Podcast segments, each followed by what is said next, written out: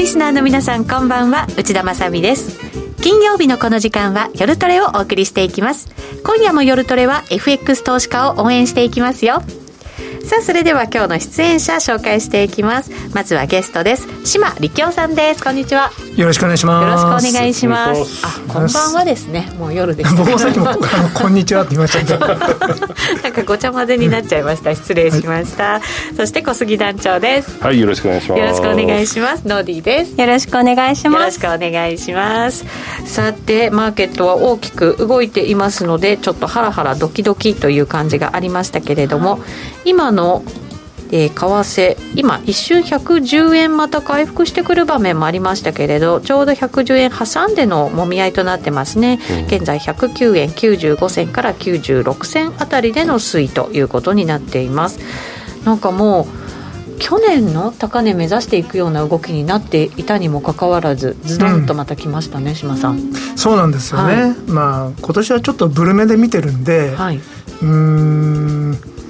もうちょっと言ってほしかったなっていうところなんですけども111円の77銭とか112円の22銭ですか、はい、去年の高値。そこの手前でしたね。66銭まででしたよね、はい、うん、そこ抜けてくるとやっぱりなんか大きな転換がなんかこう確実になってきたなっていうなんとなく実感みたいなものも持てる感じがするんですけどね。そうですね、えー、うんいつか超えるんじゃないかなとは思ってるんですけども、はい、ただまあでも心情的に僕売りが好きなんで どうしても。やっぱりあの昨日今日みたいなマーケットになるとやったとかも思いますけどね。いややっぱり売りの方がこうスピード感が全然違いますね、なんかコツコツ積み上げていった利益を本当にあっという間にこう、まあ、もちろんその逆もあるわけですけど はい。なんかねやっぱりこうこういう相場ってちゃんと対応をスピード感持ってやらないといけないななんてやっぱり改めてちょっと感じた夜になりましたけどノーディーはどうですか？私はですねこのスピード感に見事についていけておらずなんか一応あの損切りの自体をサクッと終えられたんですけどなんか会話を探しなんとなく探してちょっとずつ試してたんですけどまああれですね。こういう時 落ちるナイフは拾わない？はいそうですね。だから2回ぐらいだけトライしたので、うん、まあ、ちっちゃくはい。傷を負ってはい。ちっちゃく傷を負って あの今はちょっと下についていけなかったことを後悔しているところですねただ今日が株がやっぱり戻し気味で終わって、えー、それから為替もやっぱりちょっとこう反発しているような状態なのでこの戻りをどう取るかというのはまた本編の中で志麻さんにもいろいろ分析していただく ああって頭抱えてますけど。はい。問答無用で聞きたいと思います、はい、ぜひ皆さんもですね、えー、YouTube ライブで配信していますのでそれに連動したチャットで質問なども寄せていただければと思います。番組内で取り上げていきたいと思います。それでは今夜も夜トレ進めていきましょう。この番組は真面目に FXFX プライム by GMO の提供でお送りします。お聞きの放送はラジオ日経です。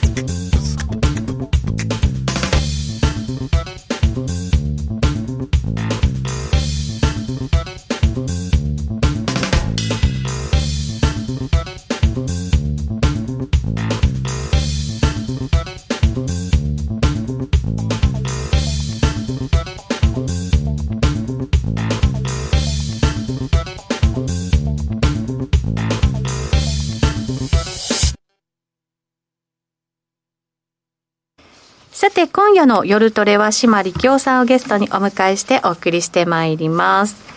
えー、さて、今日のテーマですけれども、島さん、コロナ後、コロナ相場後のマーケットについてということですね。やっぱりこれまでのマーケットって、はい、コロナがやっぱり最大のテーマでしたけども、はい、そうでしたね。えー、で、まあ、今年の前半っていうのは、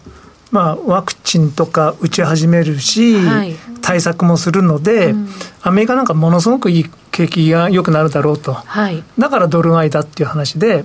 金利がバーッと上がってきましたよね。はい、で、最初はアメリカとイギリスがワクチンで進んでいったんですけども、次はヨーロッパだろうと。はい。まあ、あのヨーロッパ遅れてましたけども、次、ヨーロッパがワクチン進めば、ユーロは買えるってことで、はい、次はユーロ買いになったんですよね。あのドイツなんかやっぱり打ち始めたらすごい早かったですよね、まあ、そうですね。その他の国もやっぱりどんどん続いていって、ヨーロッパ、あっという間になんか日本を引き離したなっていう感じがね、ありましたけど。日本、ワクチン最初なかったんで、そうですね、ただあの、菅さんがやっぱりあの、ね、あのバイデン大統領に会ったときに、ファイザーの社長に会って、うんえー、取ってこられたんで、はい。うん、ようやくね、日本も加速できたっていう感じがね、うん、ありますけど。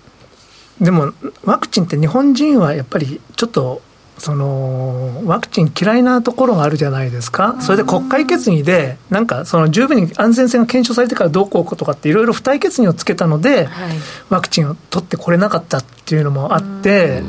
うん、野党が悪いんですよね。そうかもしれないですね。あれ、島さんはワクチンは？一昨日打ちました。お一昨日あ3日前かな水曜日に打ちました。もうじゃあちょっと痛みが消えたぐらいですね。ちょうど痛みが消え,、消えて。うんまあ、どんな感じになるのかなと思ってワクワクしてたんですけど、やっぱり打たれた瞬間、おなんか入ってきたなって。わかりました。わかりました。なんか、ね、おこっから来て、あ頭にも来たとか。ね え、ないって言ってる、絶対。いや、僕はそう思ったんですけどね。思った。ええ、で、その後、なんとなくだるくなって、あなんか眠くなってきて、人によって、うん、眠くなる人もいるとかって言った聞いてたんで。そうですね、なんかね、だるくなったり、なんかこう筋肉痛みたいになったりとか。かね、うん、はい、僕は初日なんか1時間ぐらいうたた寝しましたあそうですか、ええうたた寝した後はでもすっきりでしたけどでもその後だんだん腕が痛くなってきて、うん、腕本当に上がんなくな2日ぐらい痛痛いですよね。だからなんか痛みが来る前に帰ったら即お風呂浴び、お風呂浴びなきゃじゃない。シャワー浴びなきゃっていうのを次も絶対やろうって思って、うん、あそれいいかもしれないですね、うん、なんかその日は熱いお風呂は避けてくださいみたいなふうにやっぱり言われたので、あの私もシャワーだけにしたんですけどやっぱり頭洗うのとかが腕上げなきゃいけないじゃないですか、それがやっぱりちょっと大変だったあと着替えたりするのが結構大変だったりするので、まあ、なるべくなんかこう脱ぎ着しやすい手を上げなくてもこう着替えられるような洋服に、パジャマで一日過ごせるスケジュールになってるとベタですよね。そうですね。あちょっと話がそれちゃいましたワクチン番組じゃなかったつい みんな打ったもんだから盛り上がっちゃって言いたくなっちゃうんですけどね。はい。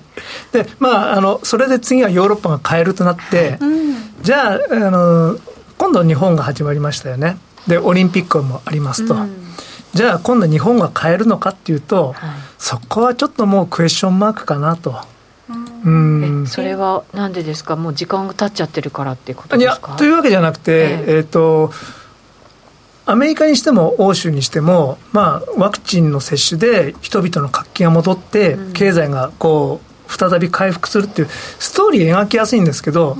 日本の場合、みんなワクチン打ったからって気楽になりますかね？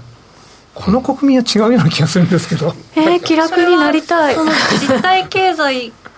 とかの話話ですか、それともマインド？マインドもありますし、実体経済も向こうはものすごくお金出しましたから、で、すごく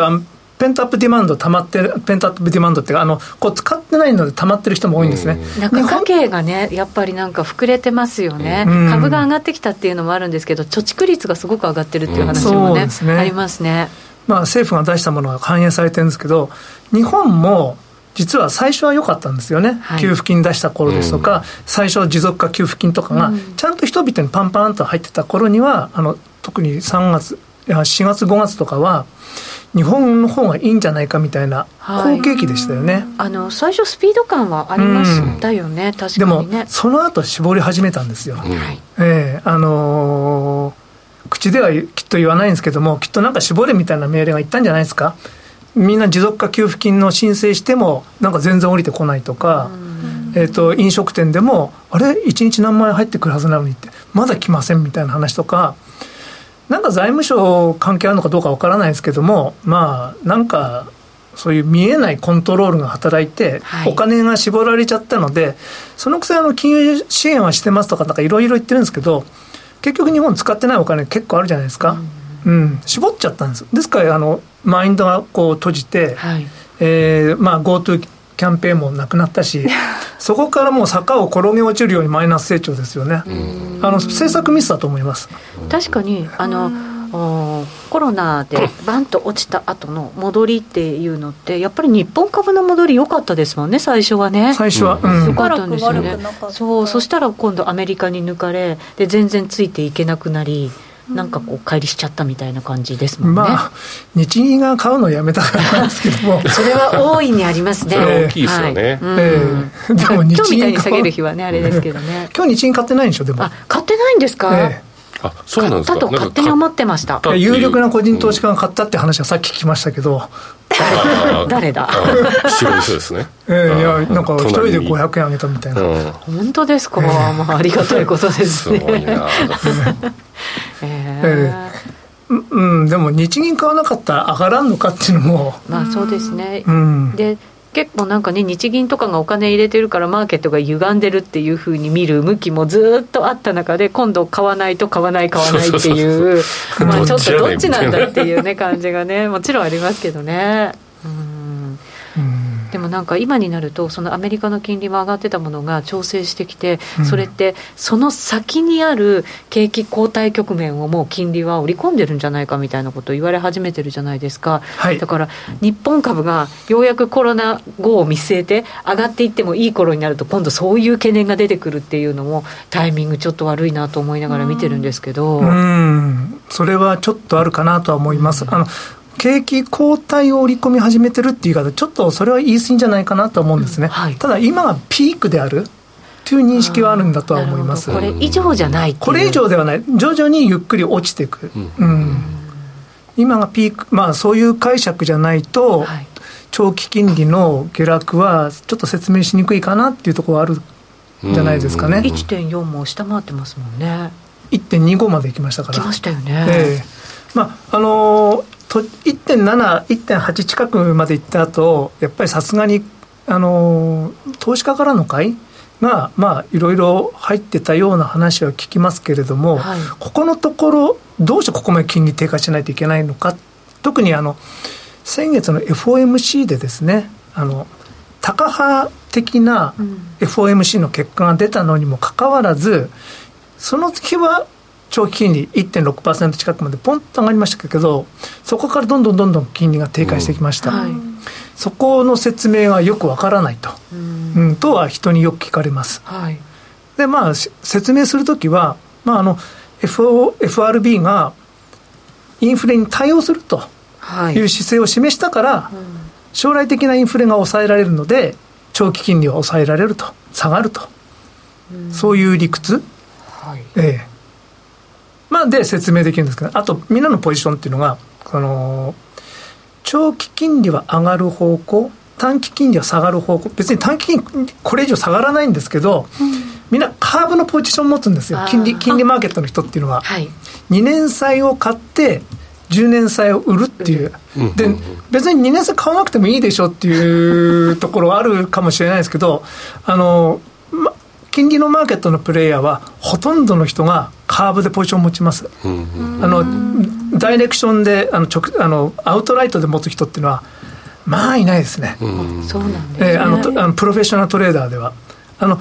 年金とかですね、えー、生命保険とかそういうそういう人たちはドーンってあのロングなんですけど、はい、大概のそのプレイヤーは何かをこう10年ロングにしたら30年売って2年売ってとかにならないと、はい、なんか気が済まないところがあって。えーポジションの比率から言うと、えっ、ー、と、この方向にかけるのと、そのカーブにかけるポジションの比率でいう、まあ、1対20ぐらい。あそんなに違うんですかぐらいの人。ですか、うん、もうポポ、ダイレクションにかける人はもう、あの、そんな人いません。ほとんどカーブ持ってる人しかいないぐらい、ね、そういう世界なんですよ、ね。ですから、10年とかが、こう、金利が下がってくると、みんなショートなんで買い戻さないといけないんですよ。はい、それと同時に2年債のローンがあるんで、これ売らないといけないんですよ。はい、そうすると短期金利がボーンと上がってですね、長期金利が下がってっていうことになります。はあ、そうすると今じゃあその持ってたポジションの反対売買をしているような状況っていうことになるんですか？ということだとは思います。それってある程度のものが出てしまえば落ち着くっていうことになるんですかね？そうすると。ある程度出れば落ち着くはずなんですけど。需給的にはそうですよね、えー、でもやっぱりポジションは結構残ってたんですかね、えー、やっぱりここ1.43、1.25とかですねこういうレートで10年債を買わないといけないっていうのは、はい、やっぱりなんかちょっとあの計算違いがあったんじゃないですかね。もう苦しいんで、はい、でそのカーブ戻せみたいな感じですか？うん、まあとにかく何でもみたいなところがあったんじゃないかなとは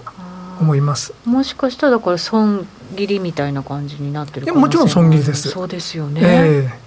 損切りですね。っていうことは。えーと、もしかしたらもっと下がっていく可能性もあるっていうことなんですかね。いやどうなんでしょう、えっと、簡単に、ま、2%を想像することはもうないと思うんですけど、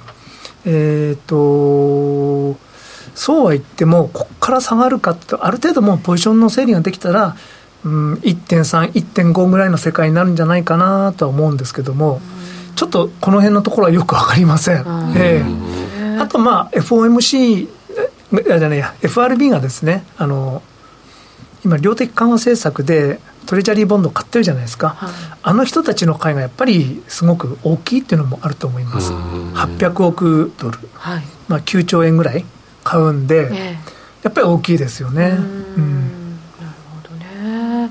ね。日本はあんまり買えるイメージ買っていけるイメージがつかなくてアメリカはまあまだじんわり上がっていくかなって長期的にはドル買いの方向なんですか？大円では。あドル円の相場感の話ですね。あそうごめんなさい。今なんとなくそれぞれの株主とか えっと経済難しいんですけど、はい、あのじゃあ円ってフェアバリューっていうのはどの辺にあるかって言われると円ってものすごく安いのでまあ多分僕のイメージでは85円ぐらいじゃないかなと思うんですけど1ドル。適正値が。だから30円ぐらい円安なんですね今。うん、でもその円安をもっといけるかっていうと、はい、いくかもしれないなと。その適正値って志さんの中ではこれまあいろいろ出す方法ってあると思うんですけど。やっぱり購買力陛下ですかね。で日本はインフレがないので基本的にインフレ率って 0. 何パーセントとか1の世界で向こうは2近いじゃないですか、はい、そうすると毎日毎年1%ぐらいですね差があるんですよ、うん、そうすると1年に1円下がっていかないとおかしいんですね。えー、でそれが累積してくるんで20年経つと、まあ、20円ぐらいないと、はい、もう本当はもっとなんですけどパーセンテージなんで、ね、えーと、おかしいんですよ、はい、ですから同じ100円がずっと続いたとしてもこっちは円安になってて、うん、向こうはあじゃないや。あ円安になって向こうはドル高になってる、はい、うん、ということです。ああなるほどね。逆なんですもんね本当だったらね。うん。うんね、日本だって安くすごい安くなっちゃってるわけでしょ円が。ええすごい安いです。ね。本当だともっと円高になって、ドルが安くなるっていう方がまあ当然は当然。当然なんですけども、えー、でもそうならないっていうのはやっぱり日本のファンダメンタルズがいろいろ変わってきてるから、うん、で経常収支は黒字なんですけど貿易収支ってもう黒字にならなくなってきてますよね、うん、下手すると多分これから物価どんどん上がってくるんで、はい。まあ、赤字が定着するんじゃないですかね、円安のレベルでも。という可能性はあります。あ経常収支ってあの年初がいつもですね赤字でこのこの夏ぐらいから冬にかけて黒字が続くんですね。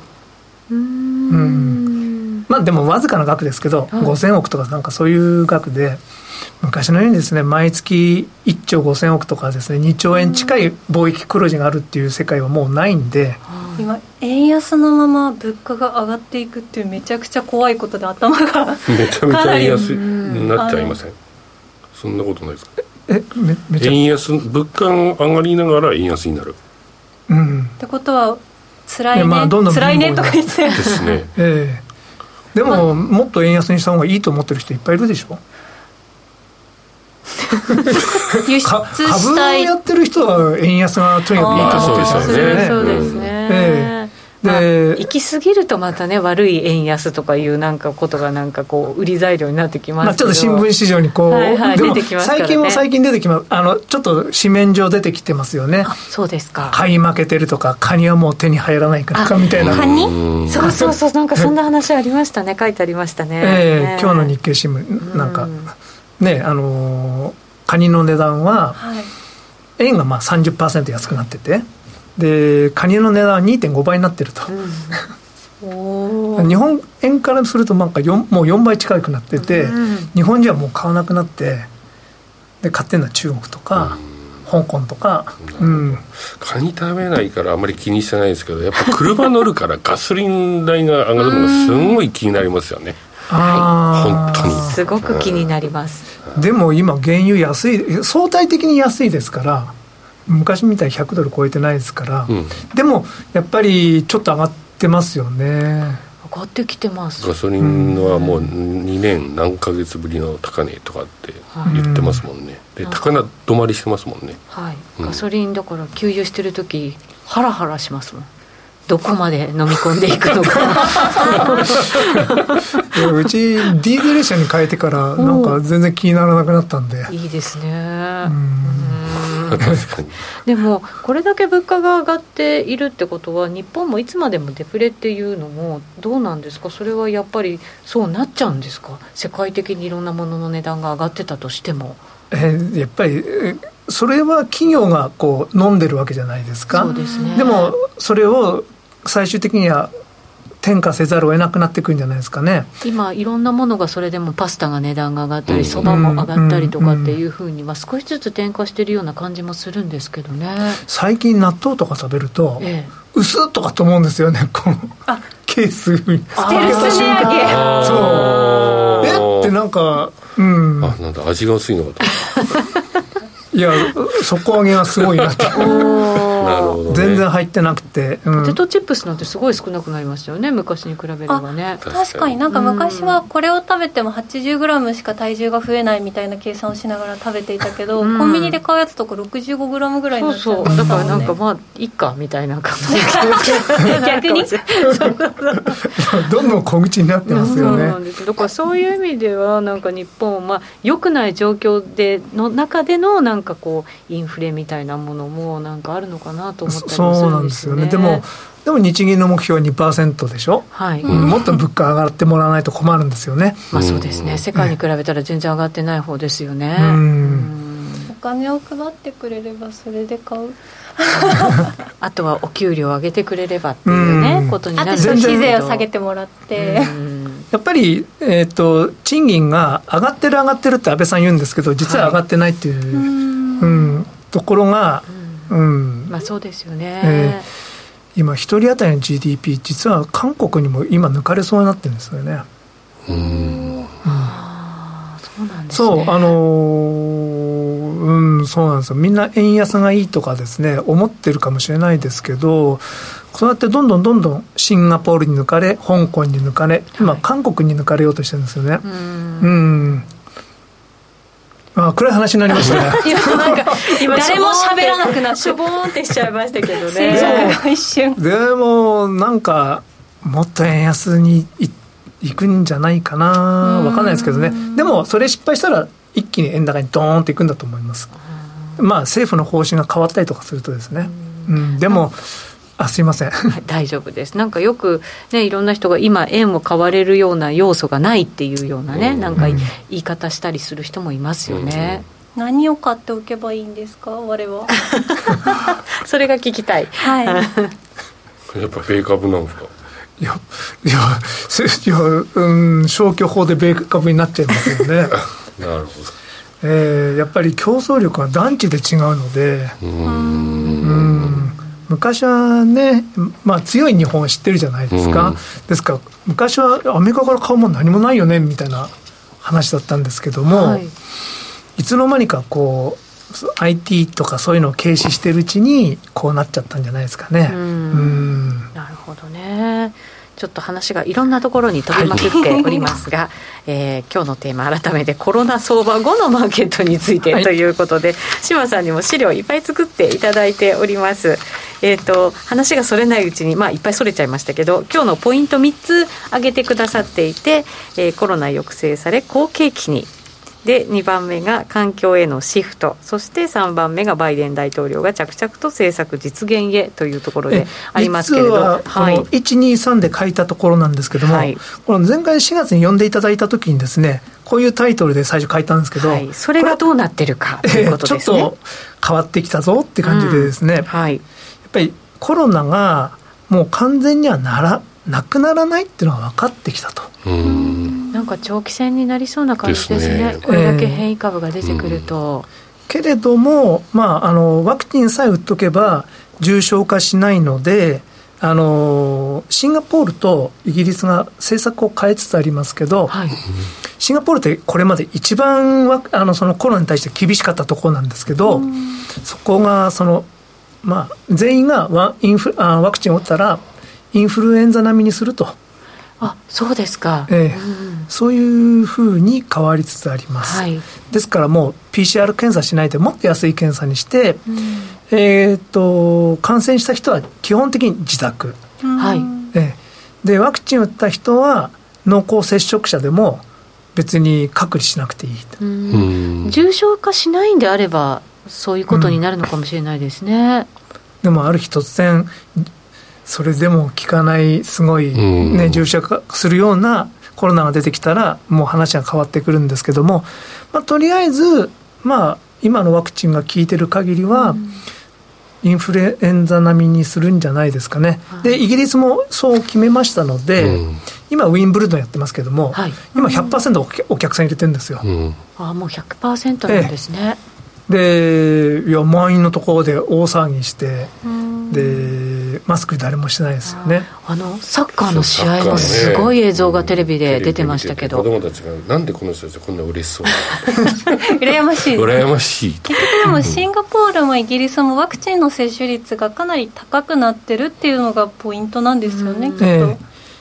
と思います、えー、で多分シンガポールやイギリスの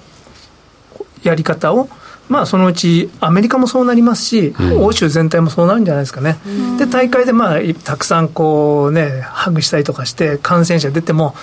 気にしないと。インフルエンザだったらやっぱそうですよね、で、まあ、熱が高いうちはお家にいて、まあ、下がったらみたいなのもね、なんかあるんでしょうけど。風邪で休みやすくなるといいですね、この流れがどこにも進んでいて、風邪というか、その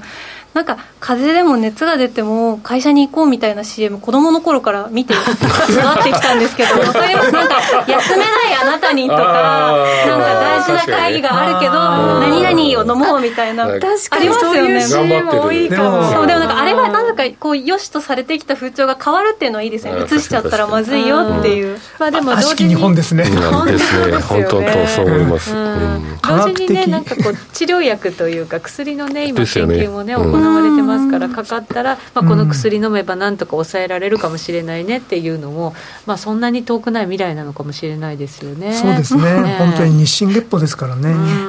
で、はい、あすいません。ごめんごめんなさい。まあコメントに24時間戦いますかってなんかちょっと懐かしいワワードがあったりして。でもちょっと前も同じような CM やってましたもんね。24時間のやつ。やってました。だからなんかそうなんですよ。だからああまたバブルに向かってみたいな感じがあってこんなになっちゃったみたいな。日本は変わらないってことなんですかね？分かんないですけどね。変わろう。日本は成果主義無理なんですよね。ああ無理。そうだろうしょうね。やっぱりやってるふりしてる人はどうしても出世しますよね。なんかねえー、だから仕事の後の飲み会あれ行かないといけないんですよね。でも昔ほどではないと思いますけどね。でも行かないと大事な話はそこで決まっちゃうんで。お酒の席で。うん。なるほど、ね、まあ、すいません、えっとええ。っとコロナが残るとなると、はい、国内旅行は OK なんですが海外旅行はやっぱり制限続きますね。あそうですか、えー、なんかあのパスポートねワクチンが、うん、そうそうなんかもう発行されてみたいな話にもねなってます。海外だと、ね、ヨーロッパはね、それはありますもんね、そうはなるんですが、えー、例えば国によって、はい、そのやっぱり感染者が多いところにはえっ、ー、とやっぱりあんまり行っちゃダメよみたいな話とか、はい、あの感染者が少ない国に行った場合は、ワクチン打った人は自由に行って、自由に帰ってこれるようにはなると思うんですけども、まだ多くの国がコロナで苦しんで、ワクチンが広まってないので、だからそこのあたりは、例えば、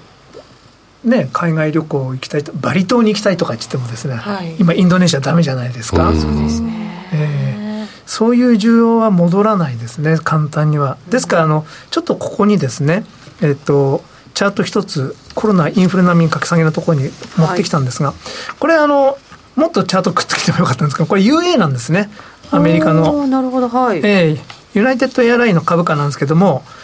まあ、あの、コロナはそのうち回復終わるからっていうことで、こう買われてきたんですが、ここに来て、ダクッと。うん。ああ、えー、本当だ。だからやっぱり共生していくっていう共存していくっていう未来をだとコロナ前までは戻らないよっていうような株価になってるわけですね。そうなんですよね。結局ね。えー需要も完璧には戻らないかもしれないですね。うん、そうすると、まあ、期待していろんな銘柄が買われたりもしましたけどそれがこれからなんかこう引き続き買われるものあと買われないものっていうのが選別されてくるっていう感じはあるのかもしれないですね。あそれは、えー、ここのところその、またグロースが優位であのバリュー株がダメになってるっていうのは、はい、やっぱりこういうところから来てるのかなと思うんですけど、でアメリカでそういう動きがあるということはやっぱりコロナが残るという話であって、はい、じゃあやっぱり金利はそんなに上がらないのかなと、そこで気づかなくちゃいけなかったんですけどね、ズームは下がらなくなった頃からですね、やっぱりちょっとこれ以上金利は上がらんなというふうに思いたかった。あそうかアメリカの長期金利もまあそうかそれを表している調整なのかもしれないですね。そんな先を見てるんですね。マーケットってすごいなと思いますね、すねそういう意味ではね、本当に。うんなるほど、なんかもう、金利っていうと、そのね、FRB がどうのとか、そんなところばっかり今、ちょっと見がちですけど、うん、なんかね、やっぱりちょっと違うのかもしれないですね。じゃあ、FRB が言うように、インフレも一時的なんですね。だんだんだんだんそっちの方向になりつつあるのかなと。議事要旨見ましたけども、やっぱりちょっとパウエル議長が頑張ったのかなと、うんうん、頑張ったっていうのはその、議事要旨ってやっぱり後から作るんで、はい。えー、日本のその日銀のですね、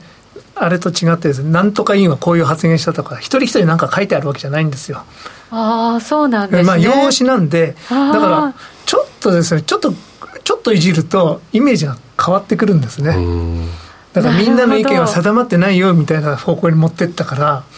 お変えてきたなって。ああなるほど、えー、マーケットの反応を見て若干手加えたみたいなところがもしかしたらあるかもしれない。うんあるんだと思います。でその前の議事要旨ではあのその4月の会見なんですけどで会見ではパウエル議長はあのテーパリングについては、そんな話は一切してないって言ってたのに、うん、ずっと言ってましたもんね、えー、でも議事要旨には何人かがテーパリングのことをそろそろ考え始めてもいいのかなみたいなことを言いましたみたいな話が、ポロっと一行を加えて、そこからコロコロコロって話が変わってきた、うん、でもそれもやっぱりなんか編集のなせる技みたいな。まあ確かにそうですよね。だってそこに録音があるわけじゃないですからね。ね。うん。いや録音はしてると思うんですけど。我々には公開されないじゃないですか、公開されないですね。で、ね。えどうだったかな？未来になったら全員誰が発言したか出るのかな？そこはちょっと僕定かじゃないんですけど。僕定かじゃないんですけどももうでも当面は誰が何言ったかわからないので、うん、うん、ちょっとこの編集で、はい、イメージ変えることできますね、うん、なるほど、まあ、マーケットがねあまりにも激しく動くとそれはまたねなんか意図しているところと違うわけですもんね。うん。そうだと思います、ね、まあはい、ただまあここまでその緩和のえされてたマネーでいろんなものの値段が上がってきてるっていうところはこれはまああると思うので。でその次にですね、えー、最近中国が頑張って、はい、銅とかその辺の貴金属の値段を落としましたよね。あのいろいろなんか加えてるみたいですね手をね。えー、えー、であのコーンとかですね食料品も落ちてきてまああの一旦落ち着いたんですけれどもえーと、剥落する投機っていうところなんですけど、はい、9ページ目ですね、えー、はい、これコーンずいぶん差がありましたね確かにまあスタートはもっと高いんですけどね。先行してなんか上がってたのもありますかね、最初ここにですね木材も入れてたんですけど、ええ、木材入れるともっとチャートが全然木材めちゃめちゃ落ちてますよね。もすごい落ちてるんですけども、はい、でもスタートはすごい低いところなんでなんか8倍ぐらいになって今まあ下から見たら倍かなぐらい そうだ、ね、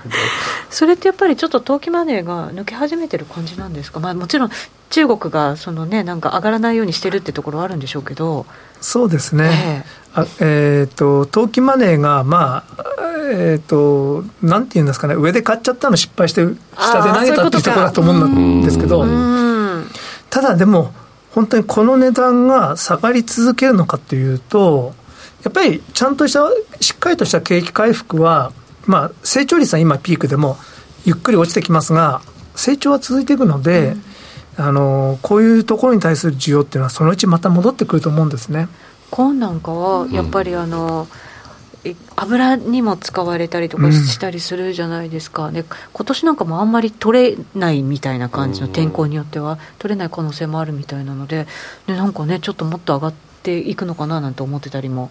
ね、しますけど。ええまああのーコーン油とかなんかねいろいろ食用油上がってきますよね、はい、そうですよね。昔から考えると今すごい高いですよね油って。油ね、えー、家で天ぷらしようっていう気にならない値段になってきます確かに。うん。私はポップコーンが高くならなければそれでいいんですけど。それもコーンだね。確かにいところで。でもまあなんかノーディが食べるぐらいだったら大丈夫かもしれないね。私が食べる。ポップコーンすごいいっぱい大きくなるからね、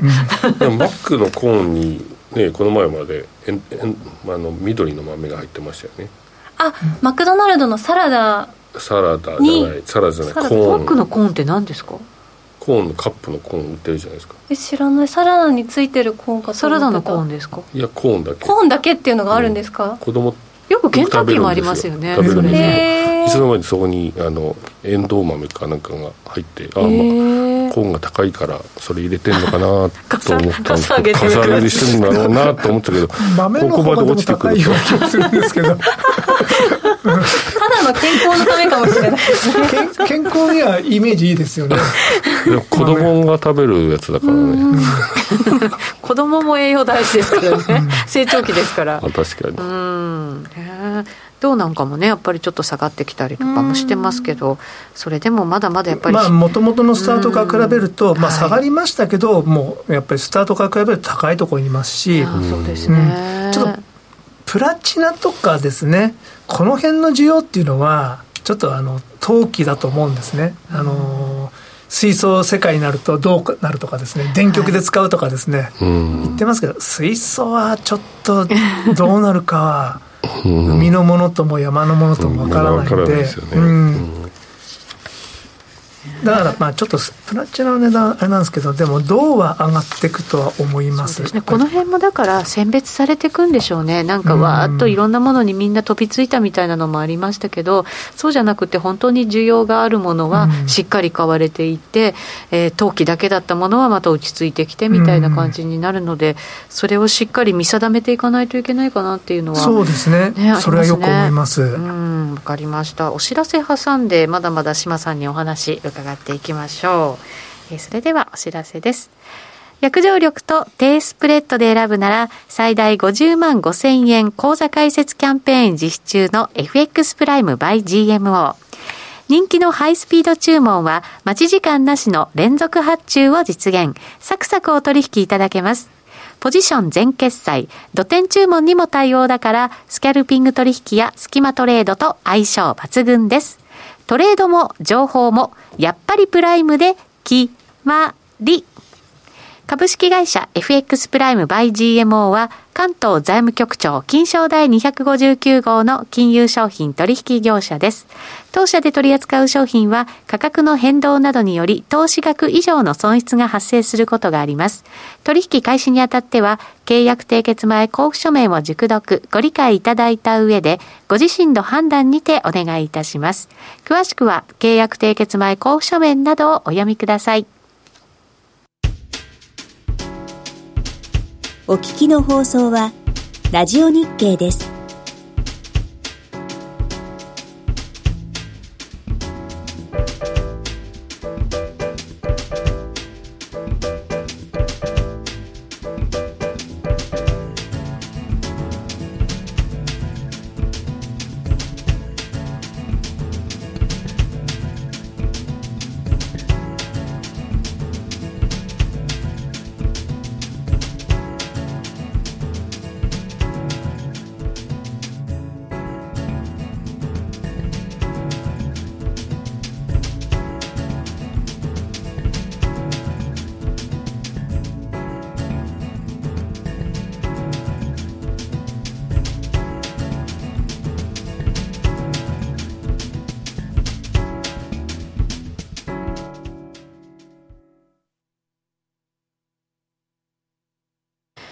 さて今日の夜トレ島力夫さんをゲストにお迎えしております。引き続きお話を伺っていきましょう、えー、今商品価格当期のものがまあもしかしたら、えー、剥落してで買われるもの買われないものこれから選別されてくるんじゃないの？なんていう話もありましたけれども株もやっぱり同じような感じになっていくのでしょうか？アメリカ株すごく上がってきて過去最高値圏にいるわけですけれどもアメリカ株に関してはどうなんですか？やっぱりこれも選別されて買い続けられていくものなのかどうなのか？いや今 GAFAM ですか、はい、すごい上がってますよね。上がってますね。うん。えっ、ー、と株の人に聞くと、うん、もうこれはもう手を出せないと。あその高すぎちゃって。まあ、あの手を出せないっておかしいですけど、うん、ロング持って寝てるしかない。ロング持って寝てるしかない。上がってるからしょうがないっていうことなんですかね。うん、まあ、たくさんリスクも持てないしと。ああ、うん、そこ大量のポジションを持てないんですね。えっとですね、でも機関投資家はやっぱりちょっと違う、もう完全に計算でやってるんで、はい、あの今、ボラティリティがだんだんビックスとかこう落ちてくるじゃないですか、ビックスって単にあのオプションマーケットのボラティリティなんですけど、あれが落ちてくると、ポジションたくさん持てるんですよ。うん。いろんな計算式があって、はい、変動率の低い、まあ、そういう商品は、ポジションを大きく取ってもいいと、えー、その危険性がちょっとあんまりないよっていう感じですか？えーまあ、変動率の低いものはポジションを大きく取らないと儲からないでしょって。でも変動率の大きなものはポジション小さくしましょうねっていう、はい、でもつまりだんだんだんだんみんなの持つポジション大きくなってるんですね。これはでも危ないと言っても、はい、あのまあ、去年からですね売ってはみんなやられなのではい、で特にその空売りを専門としているプロフェッショナルが去年個人にコテンパンにやられたので、まああれでもう、うん、プロであんなの恥ずかしいじゃないですか。まあ確かにプロ勝って当たり前みたいなところがね、そうなんですけどまあ個人の力も侮れないですししかも彼らはもうもうもうほとんどプロに近いんですよ感覚が。もうそうね空売り比率の高いものバーッとこう選別してとかレベル高いですよね。みんなで。勉強してますもんね。えーなんかスズメバチに襲いかかるミツバチみたいな感じで この熱で殺しちゃうぞみたいなって、えー、なんかなんかイメージしやすいですね、そうか。でもそれぐらいのなんかイメージがあったわけですね。うん。もう空売りできないんですね。おっかなくて。あの踏み上げられちゃいそうですもんね、うん、株の場合やっぱりショートは絶対に不利なので、うんえー市場から買えなくなった買えなくなったらおしまいなので今そういう世界なので、はい、もうショートできないんですね、えー、個別株に関しては。でまあロングのみと、はい、でも高いしもう株のレポート見てもなんかプロップトレーダー系のはこんなバリュエーションでは売るしかないみたいな。で毎日地味にやられて、はい、まあ買ってる人も、うん、こんなところではたくさんポジション持てないので地味にと。プロは地味に個人は派手に。っていう世界です。なるほどね。でもこういうマーケットだとそうすると派手に動いた個人投資家が勝ち続けてきたっていうのがなんとなく、ね、そうなんですよ。ね。であのたまにこういうリスクがありますねとか言ったらそんなものに耳を貸すなとか感じで ただ持ってればいいんだみたいな。今個人投資家の方々のご意見まあその通りなんですよね。そうですね、うん、信じて持つとう。ん。それがね正解だったわけですけどね。ここまでは、えー、はい、この先はまだちょっと分かりませんけどね。ただやっぱりここに来てちょっとねリスクオフのなんかこう流れが強まったな急に強まったなって感じもあるんですけど。そうなんですよね。でも最大の理由は、まあ、長期金利が起こったりとかいろいろありましたけども、えー、多分中国の IPO 規制じゃないかなと思います。なんか足元だとリーリーとかねやっぱりちょっとね、えー、あれはでも上場した後に急にああするっていうのは、はい、投資家が完璧に損することが分かってて中国政府の嫌がらせですよね。なんかねそのあたりもなんだかちょっと調査が入ってくるみたいな感じがありそうですけどね。ただやっぱり中国は完全にまあ対立姿勢なので、はい、もうなんていうんですかその前にもビットコイン潰しとかやってましたしなんか規制入れてましたよね、うん、最近中国すごいアクティブなんですよ、えー、ビットコイン潰したりとかこう商品市場の投機を潰しに行ったりとか、ね。うん、えー、で今度 IPO 規制ですよね。なんかね確率は低いんでしょうけどこの人たちなんか準備してるのかもしれないってあでもなんとなく嫌なのが日本のあの昭和のバブル崩壊の時も日本がやっぱりね規制入れてからバーンと下がったみたいなところあるじゃないですか。不動産とかの。ところとかに。総量規制。ああいうのってやっぱりどんな形にしても何かこう手を加えてこう冷やそうとするのって後から考えたらあそこがスタートだったよねっていうのってなんかありそうな気がしちゃうんですけど、まあ、それが中国が当たるかどうかってわからないですけどね。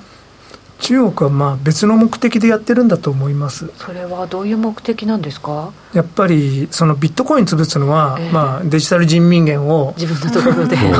流行らすためっていうのも一つありますし、はい、やっぱり資金が勝手に自分の知らないところでどんどんどんどん逃げていったりとかするのを抑えるというのと、まあ、あと、まあ、マイニング国内でされてたんで、えそのその電気代もったいない。電気代もったいない。もったいないって言いましょうか、はいまあ、ビットコインが入ってくるんで儲かるんですけれども、中国全体としては、ただその環境シフトにこれから行くので、こういう人たちにいてもらっては困ると。マイニングもすごいやっぱりね、なんかね、エコじゃないらしいですからね。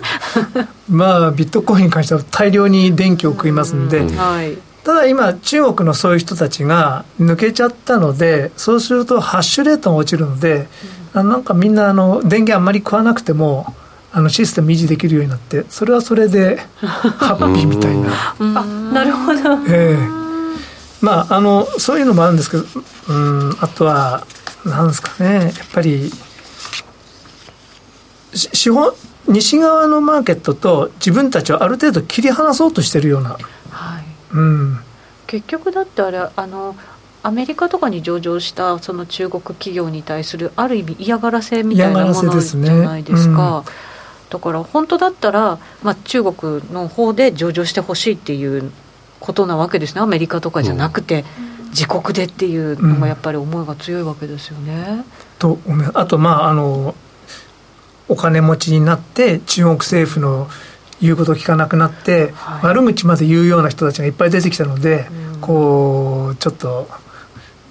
まあ焼き入れてるみたいな、そうですよね。でアメリカで上場してそれが、ね、自分たちが株持ってたらすごい財産になって、そのまま世界飛び回ってて中国に帰ってこなくても、うん、彼らは生活していけるわけですもんね。逆にその方がいいっていうことになったんだとしたらどんどんやっぱり優秀な人たちが出ていっちゃう、財、持ってる人、優秀な人が流出しちゃうと痛いですもんね、でも中国政府もいろいろやっぱり考えてるんだと思うんですけども、でも中国内部のその競争も激しいですし、商品開発もすごいです研究もすごいですし、うん、やっぱり何か新しいことをするんだったら中国に行かなくちゃいけないっていう、はい。えー、そういう流れも一つありますよね、うん、研究とかにやっぱりお金結構出てるんですか？いやそれはすごいですよね。国挙げてお金使え国挙げて、うん、うん、去年あたりだと50兆円ぐらい研究開発費国が出してるって話ですから、ね、アメリカは企業を出すんですけども、それが大体50兆円で中国は国が50兆円で、はい、すごいですよね、うん、で中国企業もどんどん巨大に、ね、なって。ますから、そこ自体もお金持ってますし日本なんてやっぱなかなかそういう研究開発費出せないですからね、うん、国も渋っちゃうし、うん。まあでもどっかで勝ち目を見つけてどんどんやっていかないと、はい、まあ、そうですね、うん、次への投資ですよねそこもね、うん、まあすいません。えっ、ー、とそういうのがあるんですけれども、はい、結局はその株マーケットが潰れるかどうかっていうと僕は昔のような潰れ方はしないと思うんですね。潰れるっていうのはなんかこうまあバブル崩壊とか、うん、リーマンショックとか、うん、やっぱり株ってアメリカの株って今3万ダウで3万5千近いじゃないですか、まあ30年前1990年っていうのはダウって3500ドルだったわけですよね、はい、10倍になってますよね、うん為替市場を考えると、そんな取引高10倍とかにはなってないからやっぱりその間に株式市場が10倍になってやっぱり資産市場としてのこの大切さっていうのが、うん、大きさとか重要性っていうのは格段に特にアメリカの株のマーケットは世界のもう3分の2近くまでアメリカなんで。いや本当そうですよね、うん、だって日本からだってアメリカの株投資って結構増えてきました、普通になりましたね。本当そうですよね。株を買う時はね昔はソニーホンダ何日立何にしようかだったんですけど 今はアマゾンアップルフェイスブック何にしようかっていう話ですよね、うん、普通にだからなんかこう個別株でもアメリカ株の話で値動きとか話したりとか番組の中でもありますからね、うん。まあそうするとまあちょっと最後に持ってきたんですけども、はい、まあ、GDP の予測から飛ばしてですねこうドル円って8年サイクルがあるんですね。8年サイクルはい、えー、たまたまなんですけど過去8年こうピークが8年ごとにやってくると。大体8年なんですが。えー、と高値つけて安値つけて次の高値までに8年。ええ。はい。まあその間に小さな高値あったりとかもいろいろするんですけど、うん実は安値もですね16年5か月だか8か月だか10か月だったか16年ちょっとのですねえー、4月あ16年6か月ですね。16年6か月はい。実は安値のこうサイクルあるんですね。一番最初は1978年の10月かな。で次が1990年の4月、うん、で2011年の2011年？2011年の10月だったと思うんですね。そこが75円35銭の底値だったんですけど、はい、それを考えるとですねえー、っと2028年にボトムが来るんですね。2028年にボトムが来る。はい、えー、ででもその前に2023年から4年にかけてピークが来るんですよ、なるほどはい。今から円安でその後2028年に向けて円高になると。なるほど、はい。えー、という大きな絵を勝手に妄想してるんですけど でも不思議にそういうリズムってありますよね、サイクルってね、やっぱり。いくと40になる前に大きめの旅行に行けるなみたいなこと。円高になったら。まあどれぐらいの幅なのかちょっとね。山がどれぐらいで谷がどれぐらいなのかっていうのもありますけどね。ですね。ね確かに。でもまあちょっと125円とか130円に行くような円安が一回最初ないかなと思ってるんですが。ほう。うんまあ分からんですけどね。ちょっと見たいな。5年以内には一回それコメントで2028年償還償還のあの米国債持ってるって話 そそのサイクルが本当に当たっちゃうとちょっとはってなっちゃいますね。いやそこは為替でヘッジしましょう。為替でヘッジ、うん、確かに、うん、確かに。そう FX プライムでショートポジション持ってれば大丈夫です。いいですね、うん。そのヘッジが逆に言ったらあれですけど。そうですね。へえそうかそうするとじゃあピークつけてその後下げて、うん、はい、という図がね描けるわけですね。こういうの好きです。あ何年サイクルみたいな。分かりやすいよね、うん、イメージしやすいしね。ちょっと妄想が膨らむっていうか。2023年。まああと2か月2年なので、ねはい、まあ一旦円高があってもおかしくはないんですけど、うん、向こう2年間はですねちょっとどれ買い目で見た方がと僕は思っておりますあ確かになんかそれも FRB の政策とか考えたらまあそっちの方向なんだろうな、まあ、っていう感じがしますね。まあ、最初の売り上げはもしかしたらあるかなっていうところですね。えー、そうですよね、うん、それに向かってなんとなくこうドルがじわじわ買われていくっていう図はありそうですもんね。うん。だから去年よく言われてたそのトランプさんの時に、はい、ドル安政策を取るんじゃないかみたいなことを言ったりしてたじゃないですか。そういう話ってこういう相場で再燃してくることってないんですか？ドラうんアメリカ今ドル高をこのあドル安を好んでるとかドル高を好んでるとかそういうのあんまりないんじゃないですか？やっぱないんですか？いや、どうなのかわからないですけど。為替に対する発言ってなんか聞かない気がしません？なんかね、うん、なんかトランプさんの時は、まあ、まあまあそういう話が出てきたような気がするんですけど、ね、その前もなんかありましたよね、強いドルがどうたらとかって、毎回なんとなく定期的にそういうなんか口先介入的な感じって、なんか財務長官がね必ずそういうようなことを言ってたと思うんですけど、ここ最近全然聞かれないじゃないですか、そうですよね。トランプさんの前だから民主党の時だってあったような気がしますよね、そういうのってあそれはありましたね。よね。でも、うん、今ないですね。まあ、やっぱりイエレンさんだからみんな落ち着いちゃってるっていうのが 一つあるかもしれないですし。あなるほど、ね、えー、まあ、超安心感ありますからね。だからそこら辺は特にじゃあ心配する必要なくやっぱりこうドル高目線で見とけば相場はやりやすいっていうことなんですかね。うんまあ、例えば政治的に円高に持っていかれるとかですね、うん、そういうのはもうないんじゃないですかね。うん。えー、まあ、政治為替が政治使われるっていうことは当面はちょっとなさそう。うん。まあそれだけ日本の存在もちっちゃくなってるんで。まあ見てないっすわね。ええー、あの考えてないと、えー、昔は仮想的だったんであの円高にしてですねまあ、貿易収支をなんとかしようっていうところあったんだと思うんですが、今、貿易収支、まだあのアメリカ経常赤字ですけど、経済全体がすごく大きいので、パーセンテージで見るとすごいちっちゃいんですね。うん、うん、それに資本の動きとか、まあ、特に今、株式マーケットが一番大事なので、株のマーケットちょっとでも下がると、ね、今、6000兆円とか7000兆円ぐらいのこう時価総額がありますから、ちょっと下がっても1000兆円消えちゃうんですよね。で、経済にすごく影響を及ぼすので、まあ、どうしても株のマーケット一番大事っていう政策するんじゃないですかね。そうですよね、下げたくはないですよね。しかもこれだけアメリカの国民がね株高であの家計も膨らんできてっていう中でそれがしぼんでしまうなんてことになったら やっぱりちょっと景気かなり冷やしちゃう感じはありますもんね。ですね。えーでまあ世界最強の企業でもあそこにあるんで、はい、うん、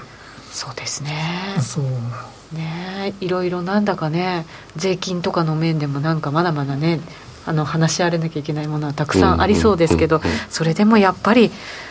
アメリカ企業って強いよねっていうのはね、ありますよね。はい。さてそろそろラジオの前の皆さんとはお別れという時間になってまいりました。引き続きちょっと YouTube ライブで延長配信を。大丈夫ですはい、はい、はい、はい、させていただこうと思いますのでよろしかったらお付き合いください、えー、今日のゲスト島力夫さんでした。ありがとうございました、えー、それではラジオの前の皆さんとはお別れとなりますこの番組は真面目に FXFX プライム by GMO の提供でお送りしました。